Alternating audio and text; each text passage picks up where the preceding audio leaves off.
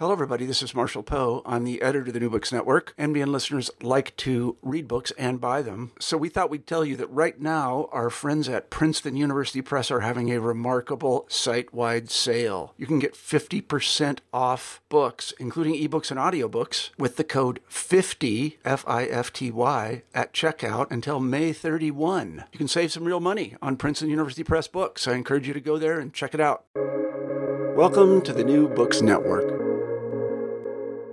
Hello, this is Lily Goren with the New Books Network, the New Books in Political Science podcast. Today I'm joined by Martin Lund, who co-edited with Sean Guynes, Unstable Masks, Whiteness and American Superhero Comics. This is published in 2020 by the Ohio State University Press in a specific series titled New Suns, Race, Gender, and Sexuality in the Speculative. I'm delighted to welcome Martin to the podcast and ask him to tell me a little bit about himself and how he and Sean came to this particular project. Hi, Martin. Hi, Lily. So a little bit about myself. Always puts me on the spot. So I am currently a senior lecturer in religious studies at Malmö University, where I teach future religious education students about the thing some of us call religion. I got my PhD from Lund University, no relation, in 2013 on a dissertation called Rethinking the... I'm blanking on the title. Rethinking the Jewish Comics, the Jewish Comics Connection, which was about comics as read in relation to histories of identity formation in the United States among Jewish Americans and in majority American society.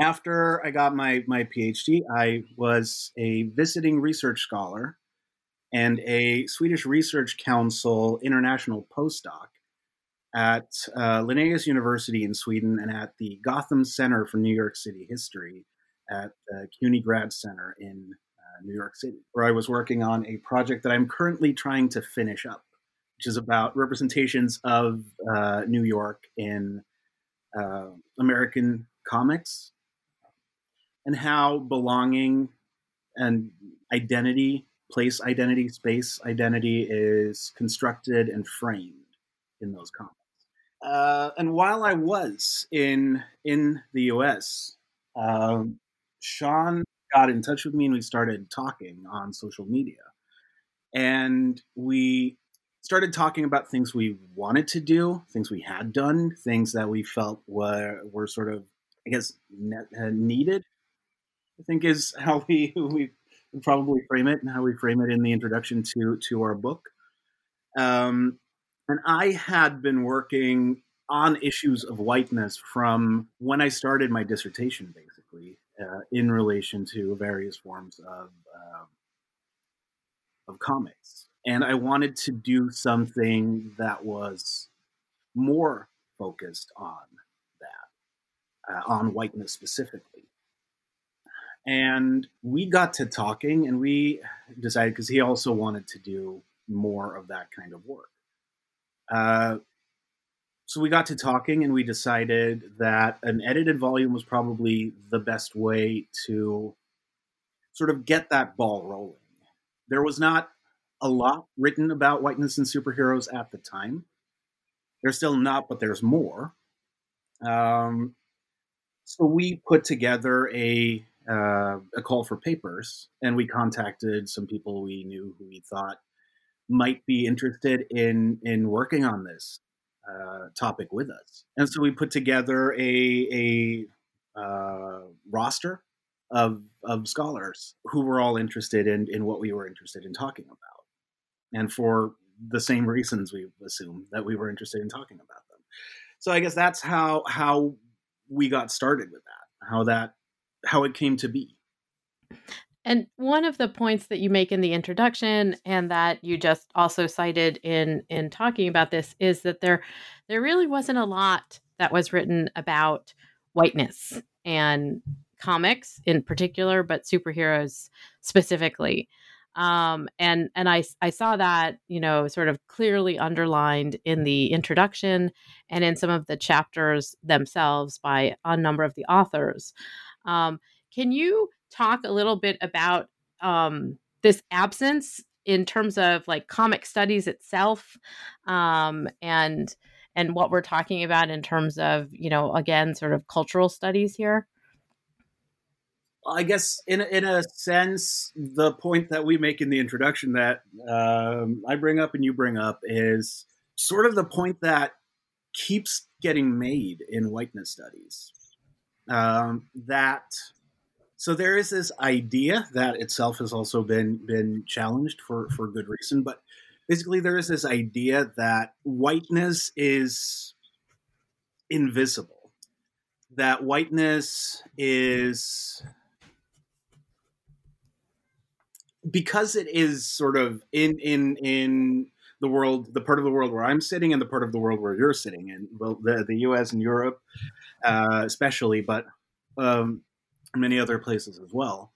Whiteness is sort of everywhere, and it is assumed to be the norm, the normative, the neutral. And so it's often missed by people who think they are white or who are told they are white, that we don't really see it that much because on the one hand, it is so normalized, so naturalized as for a long time, basically the baseline for human experience. And at the same time, it sort of works that way by not being visible, by not being spoken about. The power and privilege that comes with whiteness can sort of do what it does unopposed. And that is, so mostly this is, the invisibility mostly is a thing for people who think they are white or are told they are white. I know John Jennings in his introduction to Frederick Aldama's Latinx Superheroes talks about seeing, like, growing up, I think he says, poor, black, and Southern. There was nothing, like, he didn't have a lot to choose from in terms of what to identify with, because everything everywhere was just white. So the point about whiteness's invisibility there is that it's invisible for some people, and for other people it is painfully visible. And in recent years, I guess, decades by now, there has been a lot of study of representations of Black people, of Latinx people, of people of color in superhero comics. But there's not been much study about what they sort of are presented as different from. Because you talk about Black superheroes, you talk about Latinx superheroes, Muslim superheroes, but there's never really any white superheroes, because white superheroes are just superheroes. White superheroes get to be superheroes without qualification. And that is sort of something that we wanted to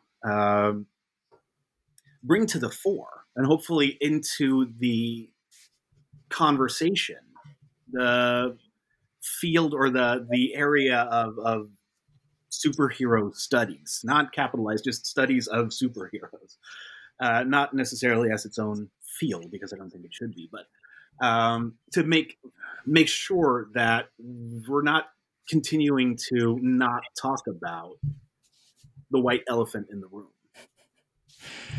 Quite literally the white elephant in the room. And what you also noted in terms of your doctoral work, as well as what any number of the authors talk about in the book, is also the narrative arc of the superhero is one that is sort of inscribed with this whiteness, but it's rarely unpacked as that the kind of superheroes that grew up in the United States fighting the Nazis or communism or bad whomevers, are also cast in a certain way that reinscribes this kind of understanding of whiteness without challenging it. Can you talk a little bit about how we should think about that? So one of the, I think, best or most like obvious examples of that in recent years is, so we've seen this meme going around because, yes, Captain America punched Adolf Hitler in the face on the cover of his first appearance. So we've seen this meme go around, you know, Captain America's been punching Nazis since 1941. And yes, he has. And then we can talk about historicizing that cover, because there are so many signals there that point to fears about the fifth column, not, as many people say, an argument to go into the war, for the U.S. to enter the war. But that's a different book project. But yes, Captain America has been punching Nazis since 1941. But if you read those comics, what you're also seeing is a lot of anti-Japanese racism. There are, the way the so-called Japanazis, a term I think that was coined in Captain America comics, are drawn. They sometimes have fangs. They have clawed fingers. Like, just virulent racism. And we can't forget that either, because that's an important part of this history. Like, yes, Captain America was then and still today is punching Nazis, explicit white supremacists. But those comics were also full of explicit racism. And they continue to be, if not explicitly racist, engaged in and reproducing structural racism a lot of the time. And so you tapped into something that I've been looking at more and more recently too. You know, whoever's defined as bad, because superheroes, these stories, they make big splashy claims about fighting for the good, which is not a neutral term. It's a political term. Who gets to be viewed as good or not is not self-evident. It is ideologically, socially, culturally contingent. It's historically shifting notions of good. And we need to ask that question whenever we look at these superheroes, when they make the claim about fighting for the good, about having a pro-social mission, about working for truth, justice, and the American way. We have to ask, good for whom? Who's truth? Who's America? Because there's not one America. There's not one good. And often what we see once we start asking those questions is that they're fighting for the good of white Americans. They're fighting to uphold the now late capitalist status quo. So we see that in the continued majority of superheroes being white men. We've seen moves to change that, and some of that is probably pretty cynical from the company's perspective. We've seen a lot of big flashy announcements that now this new character is going to arrive and will have representation. And that's an important thing for a lot of people, to have that representation. But we also often see the rug sort of pulled out from under that once the novelty wears off, or it turns out that, oh, this isn't profitable after all.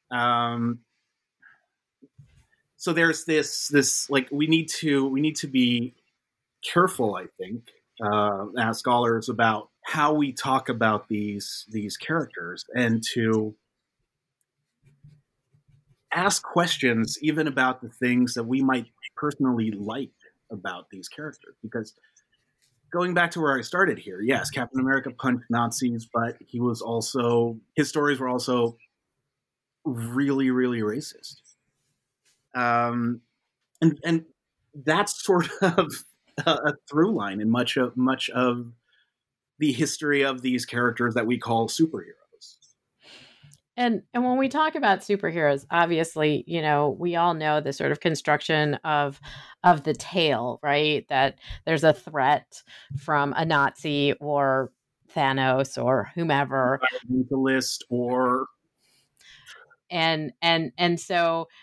the superhero has to defeat, or superheroes have to defeat, the bad guy, gal, it, and restore order. And so this is the narrative construction that we understand is pretty endemic in the comics and the films and the TV shows and all of the things that are sort of associated with our understanding of superheroes. But as you and your authors make clear in quite a few places, and as other scholars have noted in terms of the comics, the first superhero movie, possibly in the United States, was not where everybody thinks, but perhaps was a little bit earlier and was known as Birth of a Nation. Can you talk a little bit about how that film depiction also fits within this sort of understanding of the invisibility of whiteness as well? I'm not sure I would talk about that movie necessarily, or actually I can in a way, but not necessarily maybe as talking about the invisibility of whiteness, or not only that, because that movie, when it was made to celebrate white supremacy. It was a white supremacist tale about dangers to whiteness, specifically to white women in this case, to sort of showcase that it's not just the present, but also the future in a way that is in danger, as it were. And I mean, that movie was the first movie to be screened in the White House. The president at the time absolutely loved the movie. Yes, Woodrow Wilson was like that. Yes, Woodrow Wilson was like that. So in that case, maybe I'm not sure that it's the best example of the invisibility of whiteness, because whiteness here in that movie sort of is foregrounded in a way that it maybe rarely is. Not that it doesn't happen a lot, like we have today. Just a couple of months ago, I think in April, Tucker Carlson was vehemently defending his use of the term replacement, based in the Great Replacement conspiracy theory, about how elites are willfully trying to replace white populations with non-white populations in the West. So we keep seeing that, and the white genocide conspiracy theory as well, also very clearly foregrounding whiteness under threat. And these conspiracy theories lead to a lot of violence, verbal, psychological, and physical violence. And we do. I mean, we also see it in terms of the appropriation of the images from superheroes. Specifically, I'm thinking about the way that the images from The Punisher have been adopted by various law enforcement individuals, and it was demonstrated. It was seen in the insurrection on January 6th by a number of them, so that there are appropriations that people make with regard to not only the superheroes themselves, but particularly the fact that they are fighting to defend America. Yeah, and there's, I mean, in a sense, yes, I guess it is appropriation, but also on the other hand, the texts themselves give readers a lot to work with in that direction. It's not, and that's something that I've been looking at a lot lately too, in terms of this good and bad. both like the comics gators and the people who use the Punisher icon to make their claims about, you know, defending America or stopping replacement or you know, touting Blue Lives Matter. It's not as if there's no grounds for them to make an argument that this is in line with the text based on how they read them. I'm in the middle of watching the Netflix Punisher right now. And there is this discussion about Frank Castle's code. He doesn't kill cops. He doesn't kill people who don't deserve it. So that makes it okay, I guess. Like, and I'm pretty sure that right where I am right now, one of the few people who has questioned, like, does him having a code make him any different? I'm pretty sure he's about to die. To be sort of punished for daring to question the inherent rightness of what Frank Castle does. But that's speculation based on having read and watched a lot of these things. And then on the other hand, so we have the comic skaters on the one hand, or like people on one end of the political spectrum, they see, I think, this is the way to read these comics. That my version is the character. And then on the other side of the political spectrum, the people that are characterized as SJWs, so social justice warriors by comic skaters, I see a lot of the same. Like, no, the superheroes have always been social justice warriors. The X-Men is an allegory for like the civil rights movement, and so in this regard, things to say about that too. But like this the way I read them, that's the way the characters are. But the characters are nothing without what we bring to them. So okay, I finished what I was trying to say there. No, I mean, I wanted to sort of ask you a bit more specifically about the book itself, because you have these wonderful and deep chapters where the authors are interrogating different aspects and different superheroes in terms of trying to surface, not even trying, but successfully surfacing sort of how whiteness is present in so much of what we see in the superhero narrative and in the superheroes themselves. And as you say, you know, who the bad people are, or who, you know, who is being compared to the superhero. How is the hero super compared to everybody else?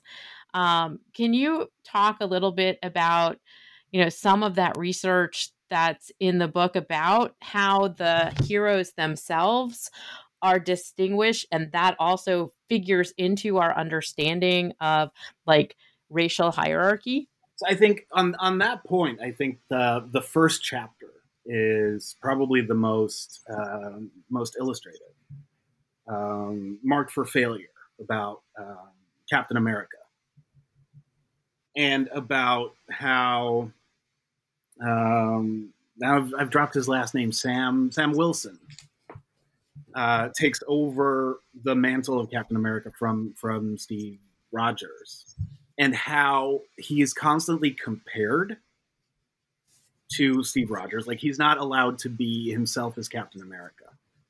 And how there's a lot in these comics that sort of play on Sam Wilson's blackness as a means to disqualify him as Captain America.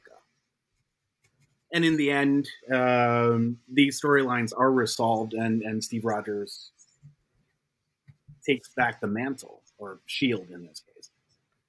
But I think that very clearly, or most clearly, I think, or in the book, illustrates the comparison aspect.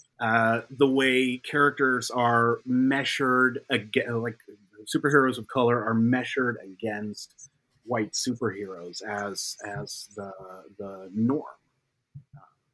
And so I always ask editors of collected editions, volumes, not to tell me, you know, which were their favorites, because that would be inappropriate.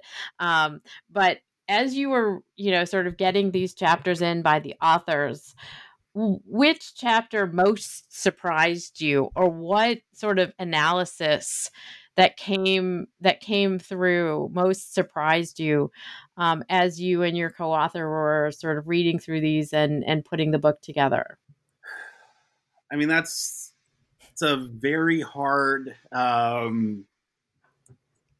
question to answer. Editing books always is, it's a slog. it always is. But it is always a pleasant slog to me. Reading through, asking questions, and like working with authors to sort of do what we as editors can to help facilitate their best work is always a pleasure. So it's like, it's hard.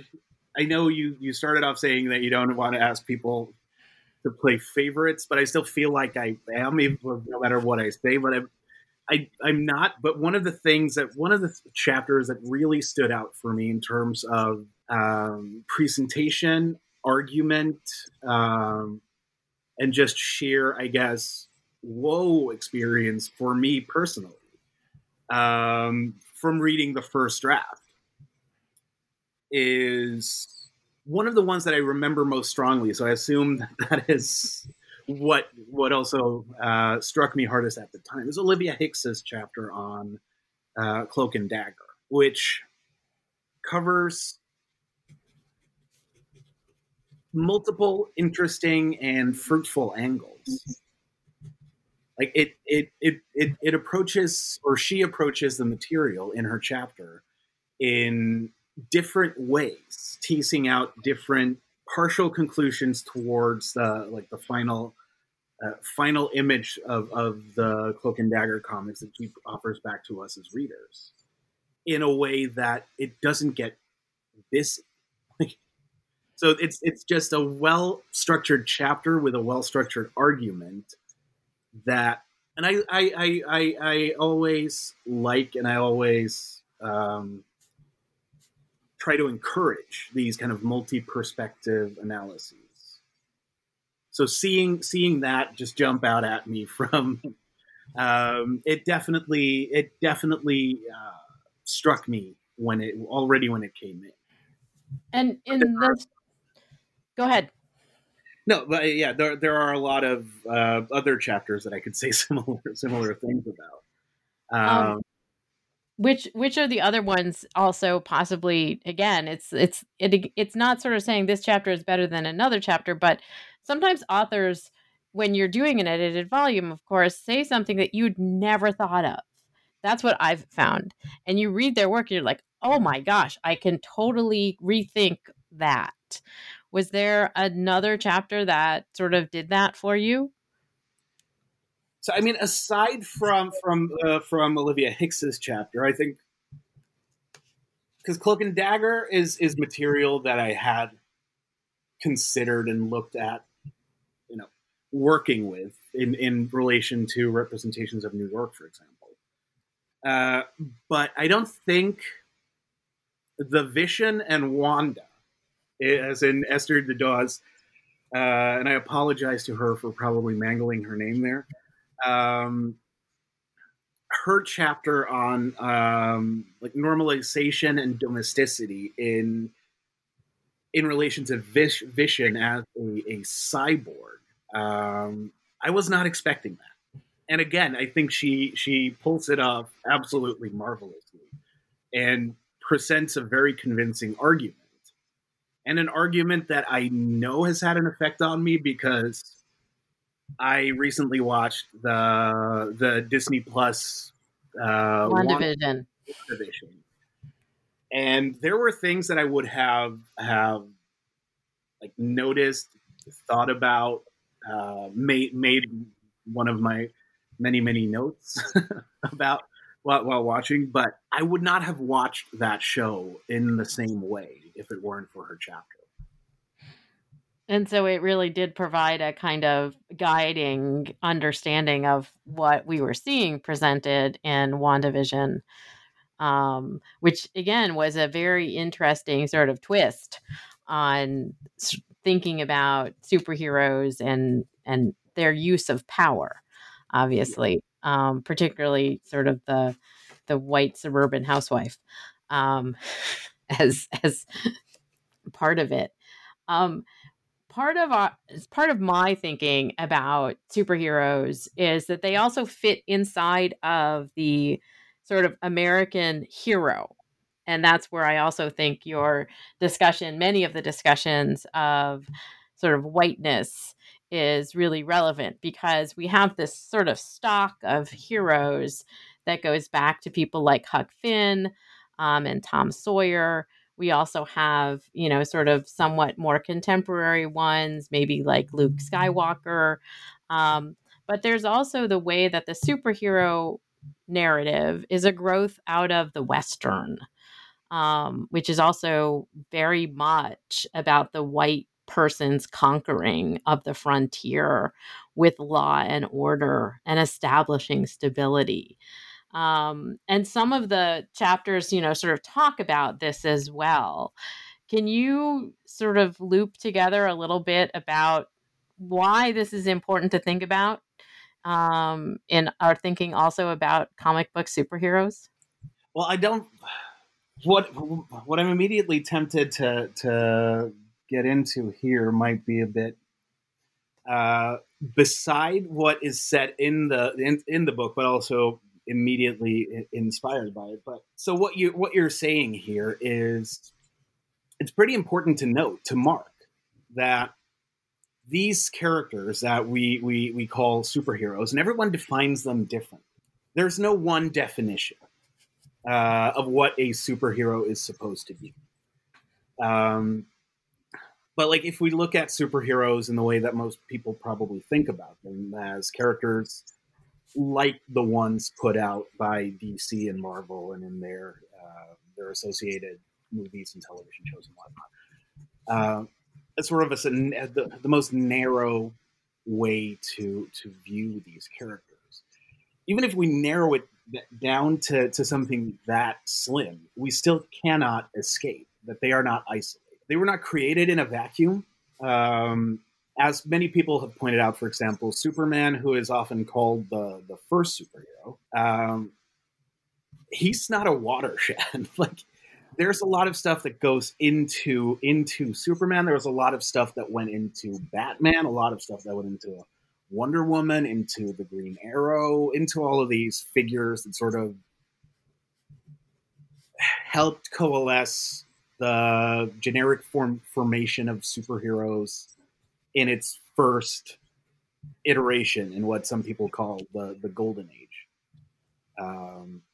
Like, when there were characters who started to work along similar tropes and conventions, they didn't just pop out fully formed. The characters were inspired by a lot of different things, including Westerns, definitely, and detective fiction and science fiction, and horror, and etc. And that, like, looking at Westerns, for example, and this idea of vigilante law and order, regeneration through violence, there's so much of that in these early stories, even more than a lot of people I think know, remember, or care to know or remember. Like, the early Superman at one point threw an airplane after fleeing enemies. He was actively killing people and passively killing people because he was a supporter of the death penalty. And the early Batman had a gun. Like, one of the defining things about Batman now is that he doesn't use a gun. But read the earliest comics and there is a gun. At one point, he steps on a man's neck so it snaps to sort of climb up a wall. So superhero comics are violent today, but it's not like they're much more violent than they've ever been. Because the violence has always been there in support of what the characters and ultimately the writers and the culture that they're in considers good and just. So that, I mean, that's one of the ways that we see superheroes as not a break, but as in continuity with other narrative storytelling traditions. And in terms of the understanding of whiteness in speculative fiction, which is the overarching theme of the book, there's a discussion in the introduction of the whiteness of speculative fiction as opposed to the speculative fiction of blackness. And yes. I would love for you to talk a little bit about how that really is the umbrella of all the chapters in this book, because I found it to be pretty much the case. Yeah, I don't know if that is... It's interesting that it is the case, because this is not something that we put out in like the call for papers, that this is the arc that we're going for. But we solicited, we called for chapters on whiteness and superheroes in comics specifically, which of course is going to, set a baseline. And I guess in a sense, we also set the baseline to sort of direct the reading of the rest of the book by bringing that out at the beginning. But we argue in the introduction, and we've touched on at a few times in this talk too, about how one of the things, like these superhero narratives, they keep changing with the times. The violence might be turned up to 11 at certain points and then dialed back down. There might be more horror. There might be more psychologizing of the characters. There might be more focus on emotion. Like Chris Claremont turned his X-Men into basically a soap opera. Like all of these things might change. How the stories are told, what stories are being told, about whom they're being told. But for all the changes that have been occurring in recent years in who gets to be a superhero, that we see maybe a slightly lower number of, or like percentage of white men wearing the capes and tights and that. But for all of that, the baseline is still there. Like they're still mostly white men, mostly straight white men, mostly able-bodied straight white men, mostly able-bodied straight white middle-class men. Like we still have this baseline that has not gone away, and it's the same thing if we look in the credits. It's not. Only, and it's never been only straight white men writing, but it still mostly is. Like the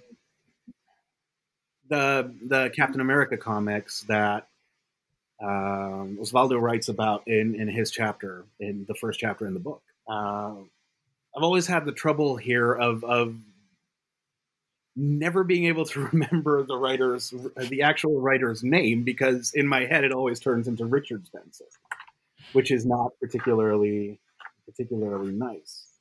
It's called, is it Nick Spencer? I think, yeah, Nick Spencer.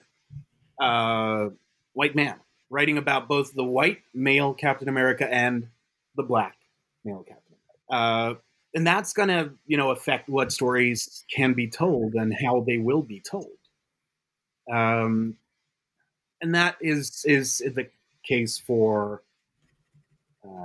these sort of main, let's call them mainline, like the general big company storylines that sort of exist in the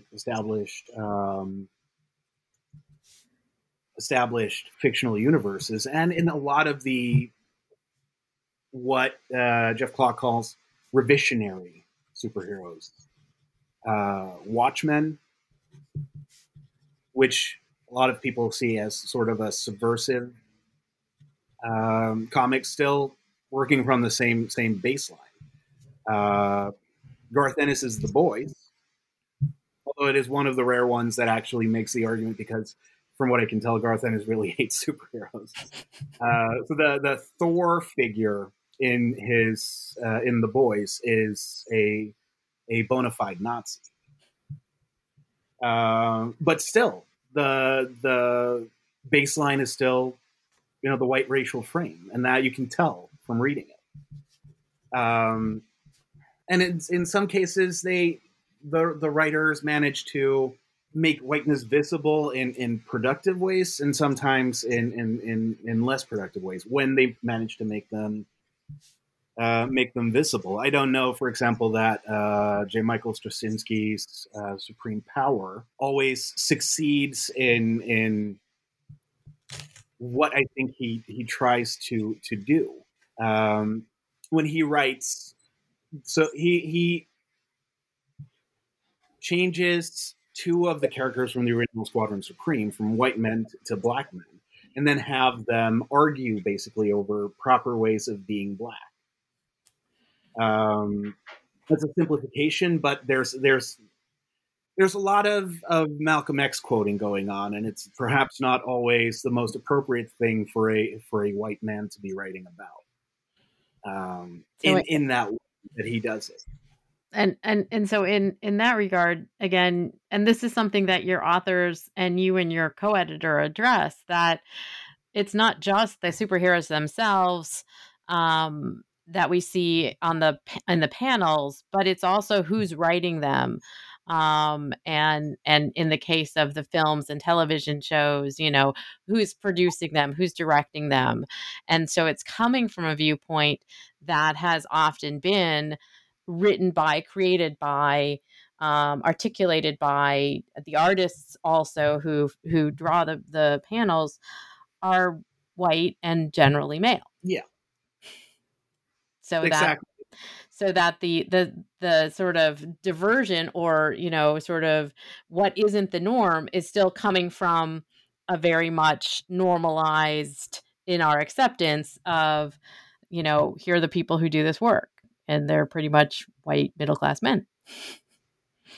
Yeah. Like exactly. Like, so there is this idea that is has been very common for, I think, at least 50 or so years now, that in the X-Men, Charles Xavier is supposed to be modeled on Martin Luther King, and Magneto is supposed to be modeled on Malcolm X.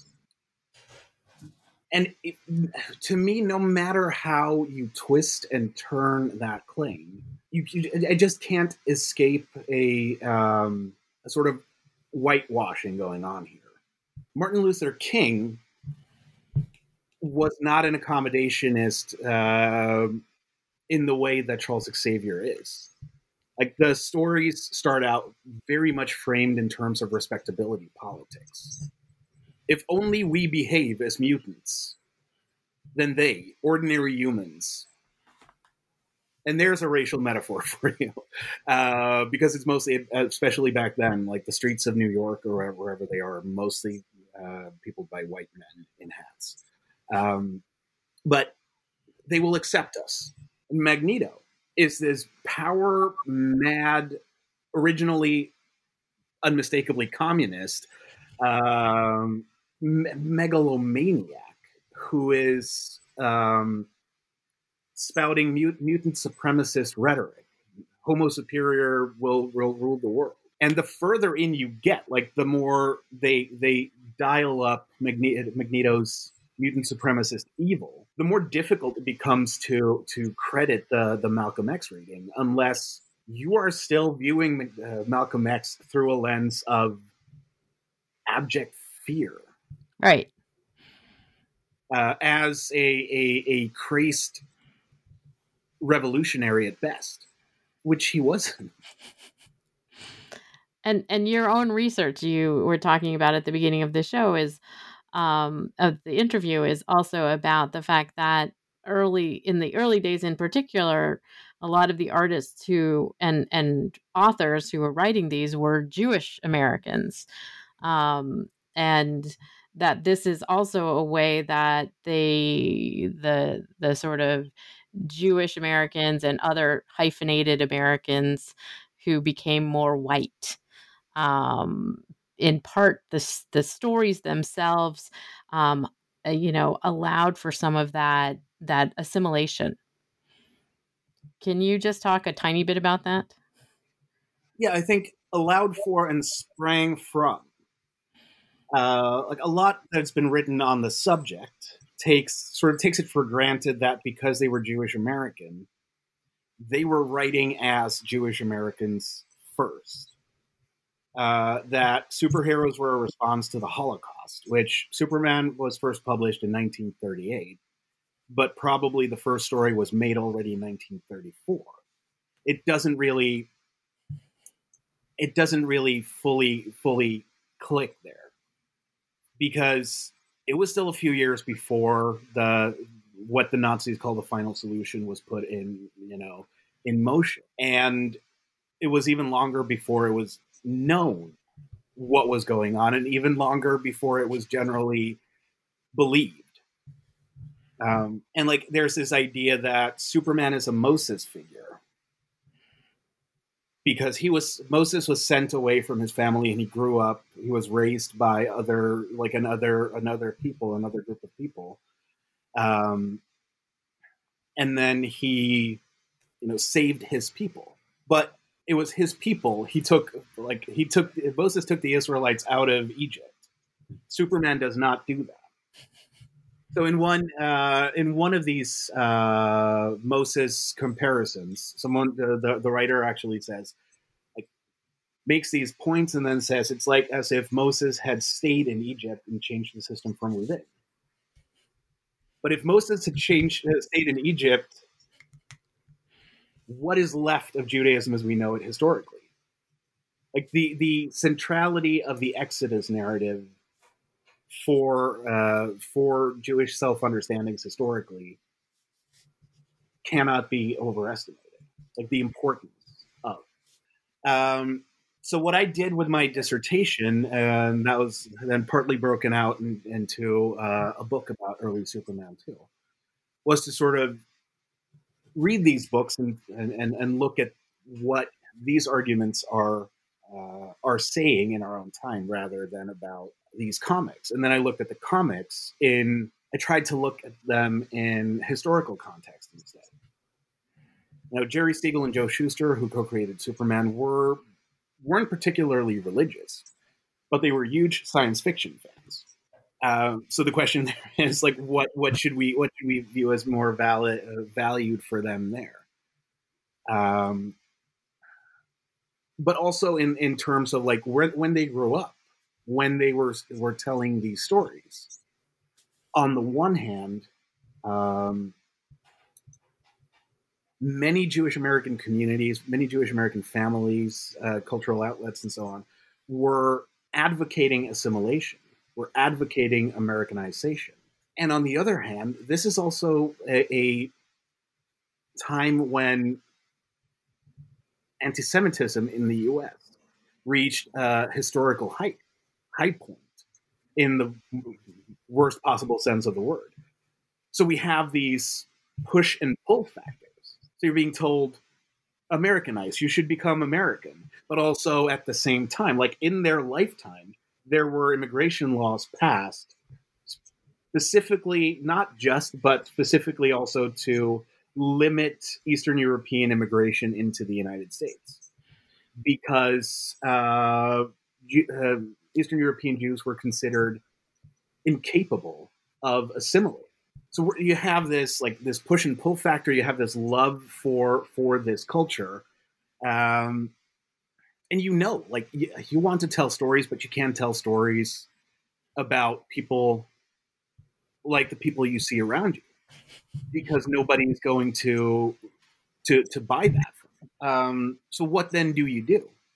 You tell a story that is more in the mold of what you consume, but you sort of maybe shift to make, whether it is intentionally to like make an argument that we are also white or not, but like create characters who look familiar to you. So there's like Captain America is blonde and blue eyed. Superman is not. Clark Kent is not. So there's like this small shift towards this non-idealized character working so clearly along the lines of the Roosevelt administration in the New Deal.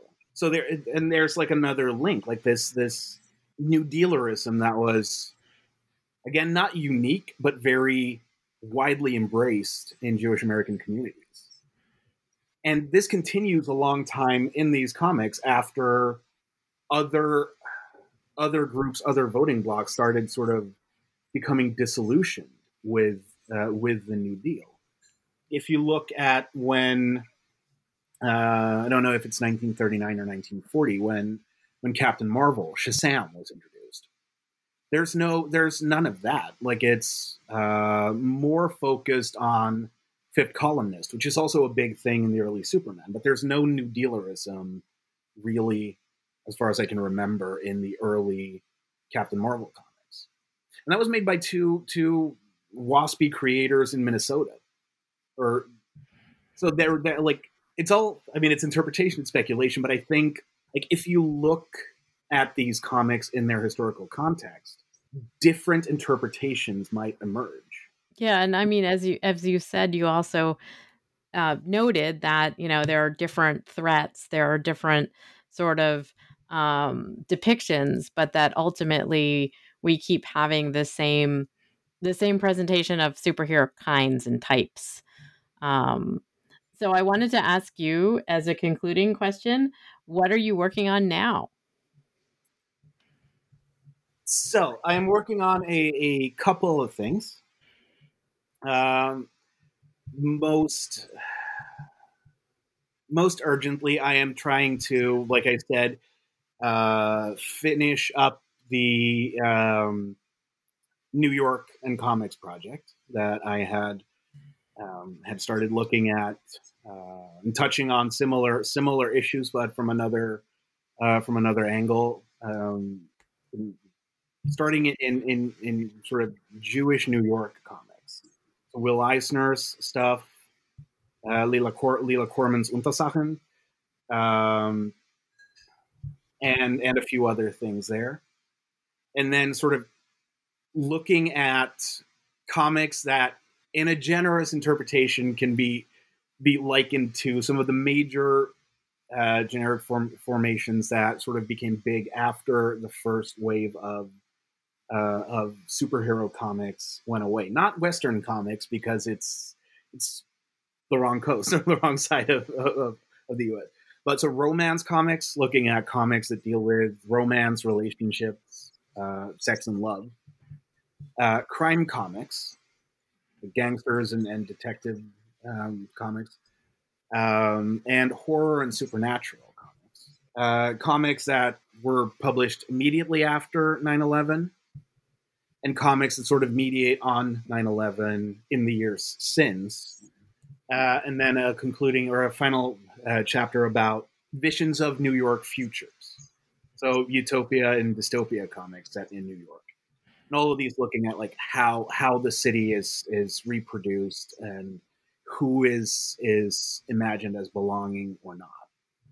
Well, I would love to talk to you about it when the book comes out. So I hope you will let me know and we can do another conversation. I would like to thank Martin Lund for joining me. He is author with Sean Guynes of Unstable Masks, Whiteness and American Superhero Comics, published by Ohio University, the Ohio State University Press in 2020 in the New Suns series, which specifically is on race, gender, and sexuality in the speculative. And I'm sure one can purchase this at the Ohio State University Press's website. Thank you so much for joining me today, Martin. Thank you for having me.